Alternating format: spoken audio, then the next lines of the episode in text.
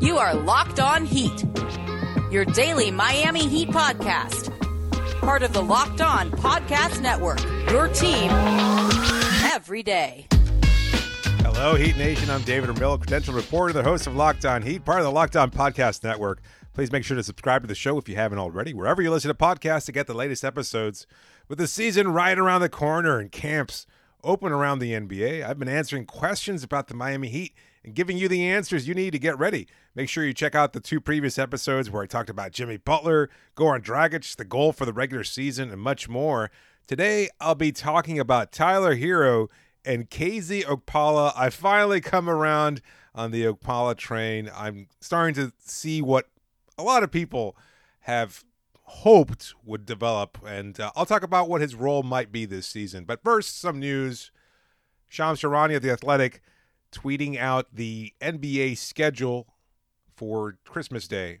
And it looks like the Miami Heat are on the schedule. They'll be playing the first game of the day, a noon showing at home against the New Orleans Pelicans. And people are upset about it. And I'm not quite sure. I'm going to look at it from both sides. How about that? Because I feel like, let's start with the cons then. You think it's disrespectful to be playing New Orleans Pelicans, that they're not a quality team, that they're not a playoff team last year. Valid points.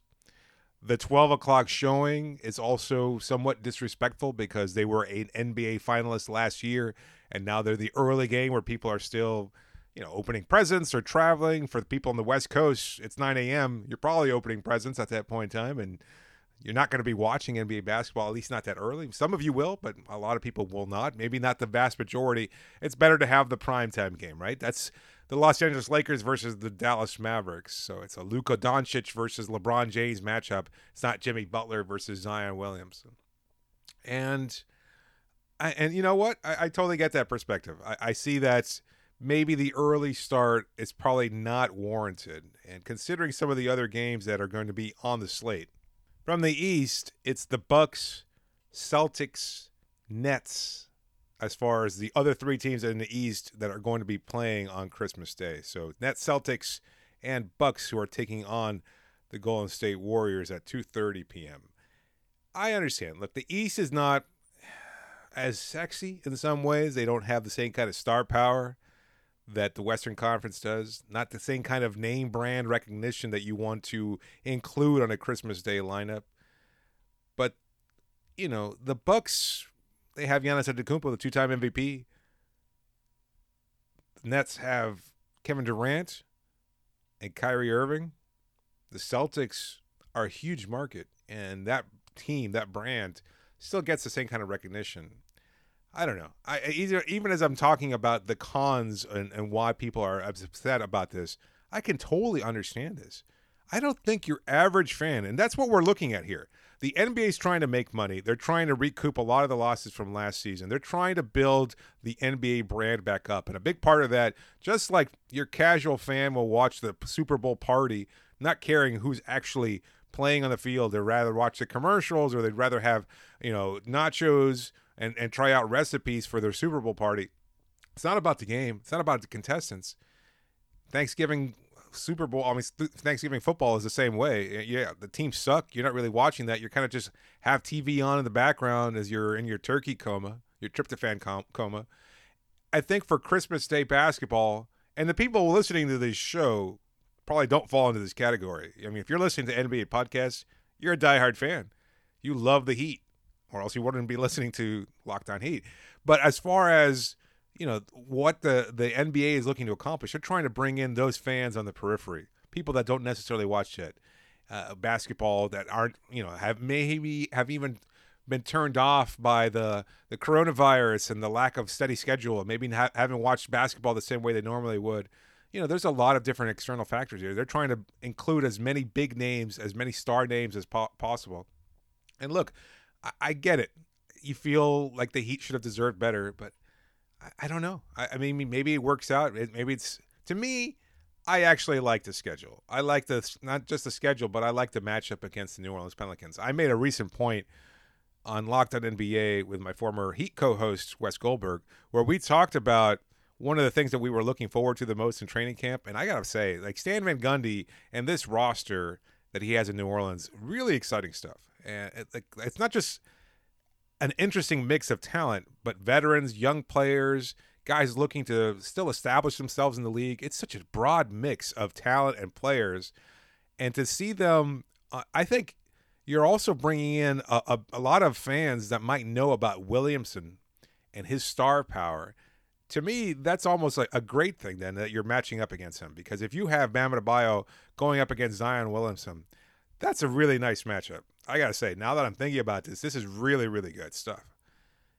And I also understand that maybe Jimmy Butler, as a top 15 ish, top 10 ish player in the league, depending on what your views are on some of the top 10 players in the league, I just don't think he has that same kind of name recognition. He doesn't have the hardware. He doesn't have the the championship success. And you have to under you have to kind of think about the number of fans that watch the game in in May and June. They only see playoff basketball. They only watch the finals. And last year was such an aberration because of the bubble and everything else. I don't think you got those same kind of fans tuning in to watch Jimmy Butler do as well as he did.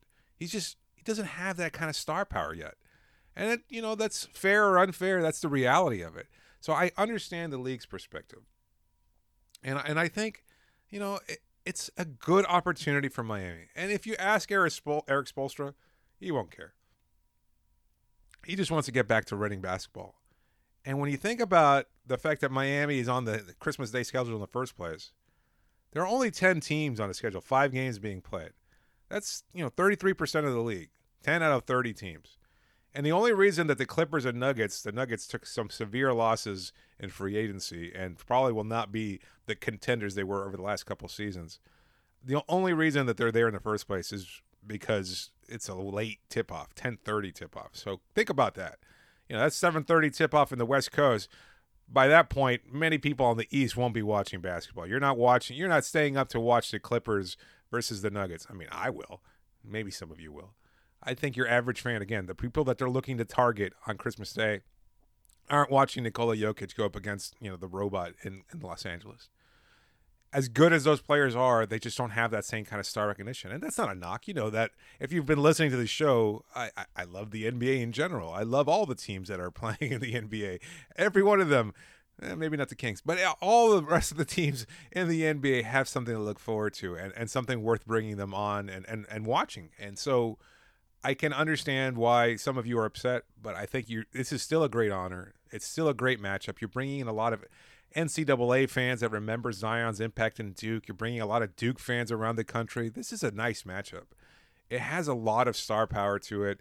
Big names, maybe not the kind of star power that, that attracts your casual fan, but either way, if you're if you're not traveling and you shouldn't be and if you're you're at home and you finally open presents this is this is a nice kick to the next start of the day like the, the next phase. You go through your presents you're to be at home anyway hopefully because of the coronavirus. You're not going to be traveling as much you're not going to be going from house to house and if that's the case you just click on the tube first thing there you watch the game and then you've got a buzz going for the rest of the day because the heat are going to stomp all over the new orleans pelicans. So it's going to be fine I think it's a great thing. I think it's good for Miami. I think it's good for basketball in general. It's great to have Christmas Day basketball back. I know we had it last year too, but it just feels like this is one of those steps in kind of returning things to a sense of normalcy. And we'll see how it plays out. Coming up next, Tyler Herro spoke to media on Wednesday, and his responses provided some context for what he'll be doing next season. I'll talk about that here on the number one Miami Heat podcast for the latest news, rumors, and more.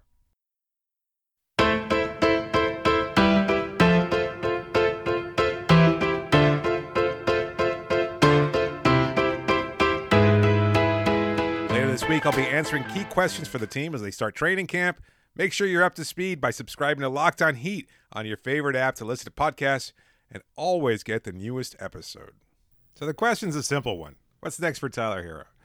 And it's probably a little bit more prescient, at least for me, because he's been making the rounds. He spoke to media on Wednesday, but he also recorded a podcast with JJ Redick, which is absolutely something you should definitely check out. I don't normally recommend other podcasts, but JJ's is a fantastic one, and he really has gotten a lot of Heat players to open up. Tyler has been the last of these, and he talked a little bit about his swag, about his shooting stroke, things that you know, have affected him throughout his career as far as being able to transfer from or decommit from Wisconsin, then go to Kentucky, and of course, uh, being in Miami, he loves it here. But there was something that happened as I was watching his presser on Wednesday and the way he was talking to media and answering our questions. And I got to be honest with you, I am buying all the stock on Tyler Herro. If I was encouraged by his performance in the bubble and throughout the regular season, I'm even more committed to seeing what happens next for Tyler because I think he is going to be a star. I'm not just saying this. I, I'm not prone to overinflating my opinions of a player or things of that sort. But I, I look at Tyler and there was something about the way he handled these questions as deftly as he did. And he responded so positively and with such a clear idea of what he wants. And to me, that is such a positive sign because I think young players are so rarely so self aware of what they need to do and what their goals are. But he's already much more accomplished than your average rookie. Yes, he, maybe he didn't get the kind of hardware that your typical rookie of the year does. Ja Morant had a much more productive season in terms of his overall points per game and his statistical output. But Tyler Herro went to the NBA Finals as a contributor to a title contending team. That is unbelievable. And yet he says it so clearly that this is just something that whet his appetite. He is looking for more. This is the first of what will be a long, productive career of him seeking championships because he got a taste for it. And moreover, he could just be paying a slip service, but his work ethic, his determination is so consistently lauded by the media, by the members of the organization, by his trainer, whom I've spoken to about Tyler's work ethic, and it's off the charts. That kind of commitment at such a young age bodes so well for me that I am I am at a point now where I think I don't know that there's a ceiling for Tyler.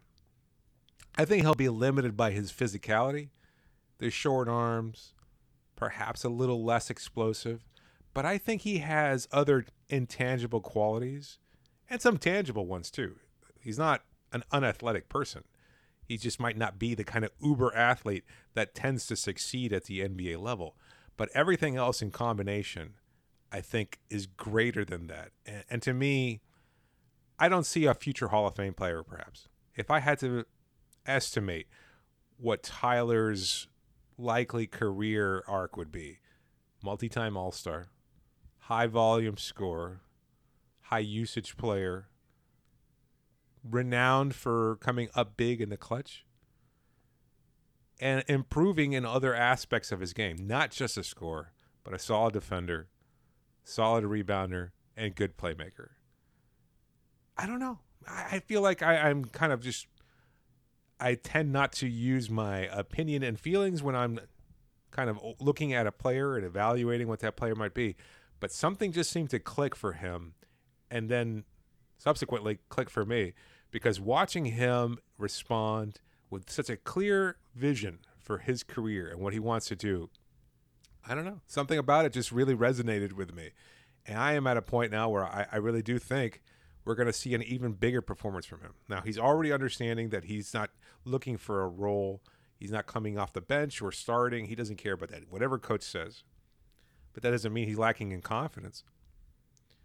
He's also put in more work. Even during the short turnaround, we've seen him continue to do work.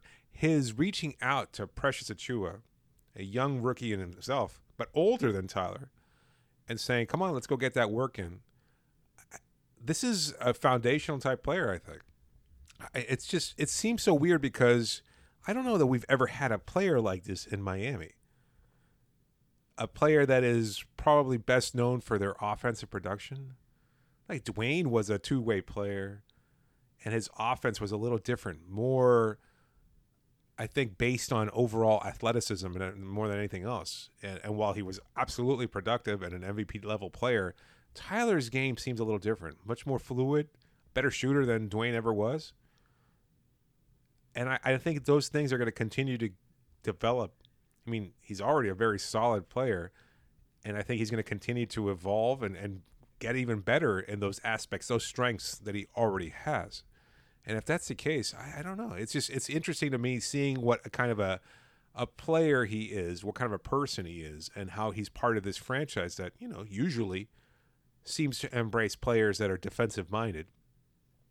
And when you're looking at a, a potential star, even Bam, who is clearly the cornerstone of this franchise now, he's much more of a all around player, a guy that makes plays, that plays defense at an incredibly high level, not your typical scorer. And in that sense, that duo, I mean, we're talking about bringing in Giannis Antetokounmpo or Kawhi Leonard, Paul George, Victor Oladipo, whatever superstar name you want.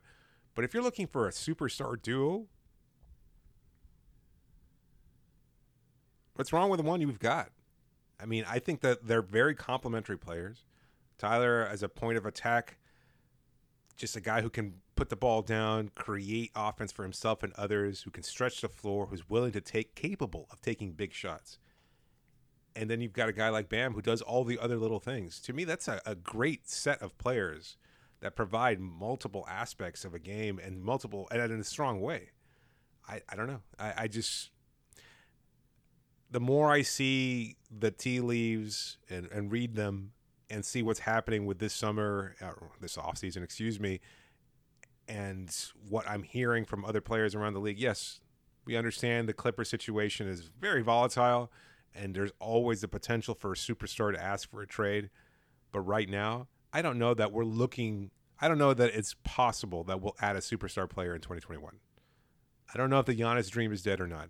Honestly, I think it's very much still alive. He can force a trade, he can just not sign his supermax extension. There are lots of different p- possibilities.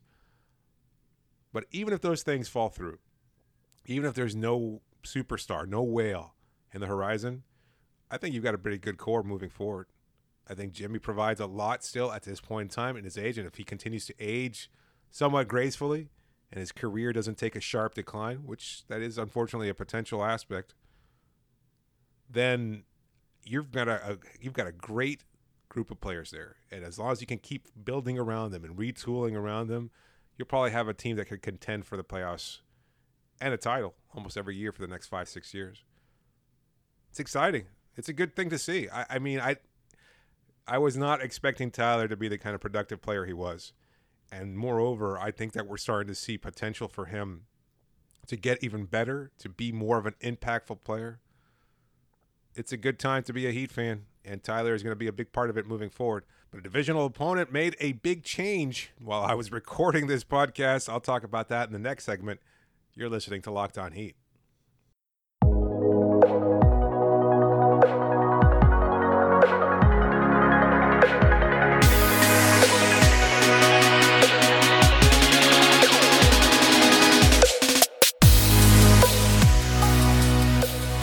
Reminder they can always reach me via email at lockedonheat at gmail.com or via Twitter using the hashtag AskLOHeat. Be sure to please subscribe to the show and leave a review. So, this was a podcast about 24 hours in the making. I started recording this early Wednesday afternoon, and then things just well, got away from me, as they often do when you are a parent of a toddler. And then, as I was recording the podcast again and trying to reconnect, it seemed like well, all hell broke loose in the NBA landscape as Russell Westbrook was traded from the Houston Rockets to the Washington Wizards. You know, obviously we saw that a move was coming. I guess it was just no longer tenable for him in Houston with the change in coaching, with the change in the front office, with James Harden so clearly dominating the decision making process in, in Houston. It seemed like Westbrook wanted out and that they're going to commit to Harden moving forward, at least in the short term. I know we've been hearing a lot about Harden wanting to be traded to Brooklyn. That still remains a possibility. From what I've seen, it seems like things have cooled down on both sides. Both the Rockets don't want to trade him, and Harden is willing to stay, especially now that they've acquired a player like John Wall. And as far as the Westbrook thing is concerned, I, I think that's I know a lot of Heat fans certainly wanted him here in Miami. I think that he was never going to be a great fit here. I don't think that he's his game has evolved to the point where he can be a solid contributor. But in Washington, makes a lot of sense. That feels like a more dangerous team than it was just a day or so ago. From Washington's perspective, they bring in a guy like him who can attack the paint. Sure, his shot is not reliable. You don't want to count on that, but they're surrounding him with shooters.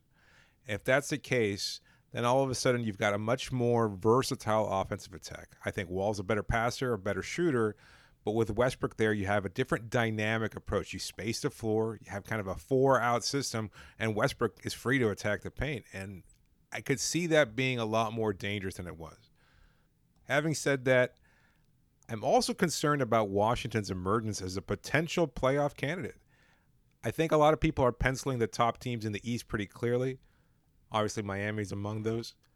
But with those teams like Washington, Atlanta, maybe Charlotte, if things click there in a way that I don't anticipate, even Orlando, although they'll be they'll be without Jonathan Isaac for the whole season, and so that makes them less dangerous.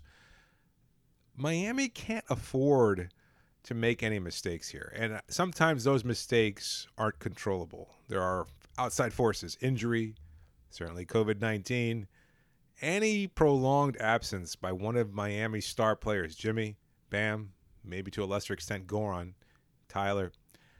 If those players miss some time, Miami's a lot more vulnerable than they should be. And all of a sudden, you find yourself in a situation where you're hoping you're healthy as you limp into the playoff play in tournament, which is still a reality this year. And if that's the case, that playoff spot isn't necessarily guaranteed. I'm not predicting anything. I'm not saying anything. I'm just saying that Washington all of a sudden got substantially better over the course of just a couple of days.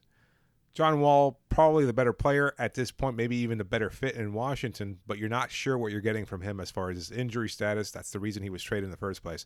I like the move for Houston, although it's very, very questionable considering, again, you're not quite sure what you're getting.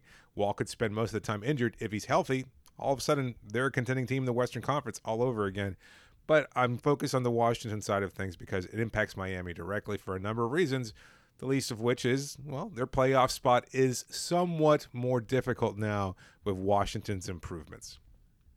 As far as how Miami approaches the upcoming battle, well, your options are to start Avery Bradley. I think that certainly would be a possibility, not just to face Westbrook, but you've got Jrue Holiday in Milwaukee. You've got point guard improvements throughout the Eastern Conference.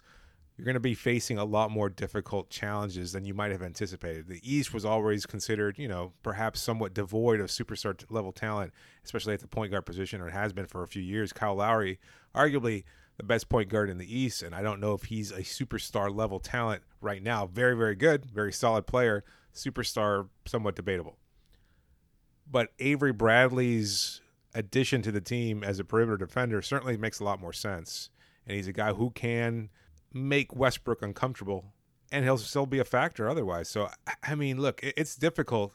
Erik Spoelstra talked today to media, and he was glowing about Bradley's addition, saying that he was a player that's been on Miami's radar for some time, that they've wanted to acquire him ever since a pre draft workout where he super excelled uh, and showed the kind of determination that is such a force here in Miami. And and for Bradley, I, I mean, he's trying to prove himself as a one year deal. I, I think if he wants to extend his NBA career, it's important for him to have a good showing in Miami. I think he had other potential suitors, don't get me wrong, but he, to play for a contender, to provide a valuable service and a fit here, and again, there is some connection throughout his career. He played in Boston and things of that sort. I think Miami is lucky to have him here, and I think he's going to have a great role as a defensive guard. I don't know if you start him. It's certainly a possibility. You don't want to get in too deep a hole going up against superstar level talent across the Eastern Conference. So I, I think it's a concern. Now, the other factor here is what happens with Bradley Beal? And I think that's an interesting question because all of a sudden you bring in a volatile personality like Russell Westbrook, who I'm not so sure wants to be in Washington, but if he's there, how do you build your team around him? How do you cater to his personality? He has this is a very unique situation for him. He was in Oklahoma City and he'd been there throughout his whole career and he's able to kind of put his imprint on the franchise in a way that no other player can. To some degree, what we saw from Harden in Houston or what we're seeing from him. He can't do that in Washington. This isn't his team. No, that's his former coach Scott Brooks along the sideline there, so that certainly helps. But you got Bradley Beal there. John Wall was a huge figure in Washington sports, beloved by the community. And although he'd been injured and his contract was very onerous, I think he was generally still beloved there, and it's a big loss for them. And Westbrook, you kind of live and die by the Westbrook sword. There are going to be some games where he's going to save you, and some others where he buries you, and that's just a reality. For Bradley's perspective, though, does this increase his likelihood of remaining in Washington or asking for a trade at some point or looking to leave there in free agency? Because I think it's the latter. I think it's going to be a ticking time bomb there, and while it might work, if they can't get out of the first round, if Westbrook costs them a series because of his usual antics, I could very much expect Bradley to ask out of Washington somehow or to just leave. And I think that's a realistic possibility. As much as I said in a previous segment that I don't know if you're going to be able to acquire a quote unquote superstar following offseason, this addition of Westbrook certainly adds a new set of chemicals to an already combustible mix. You get a superstar level talent Bradley Beal. I think he's now been given the keys to the franchise to some degree, but it, again, you can totally upset that balance very, very quickly with a personality like Westbrook's. And if that's the case, I don't know that Beal wants to stay there. It's an interesting question. We'll have to see how it plays out throughout the course of the season. I think it could work in the short term, but I don't know how sustainable it is. One in the playoffs. I don't know how sustainable it is throughout the regular season. Things could go very badly very quickly. Look, we're all clutching at straws here. I, I think you look at the schedule, travel, injury risk, everything else. There's a lot of unstable factors here when you look at next season. And adding a personality like Westbrook, it can burn. It could burn you very, very, badly. And so uh, I'm not so sure. Uh, if I had to offer my prediction, I'd say it's not going to work as well as people are hoping it does. And so Beal is very much still an option.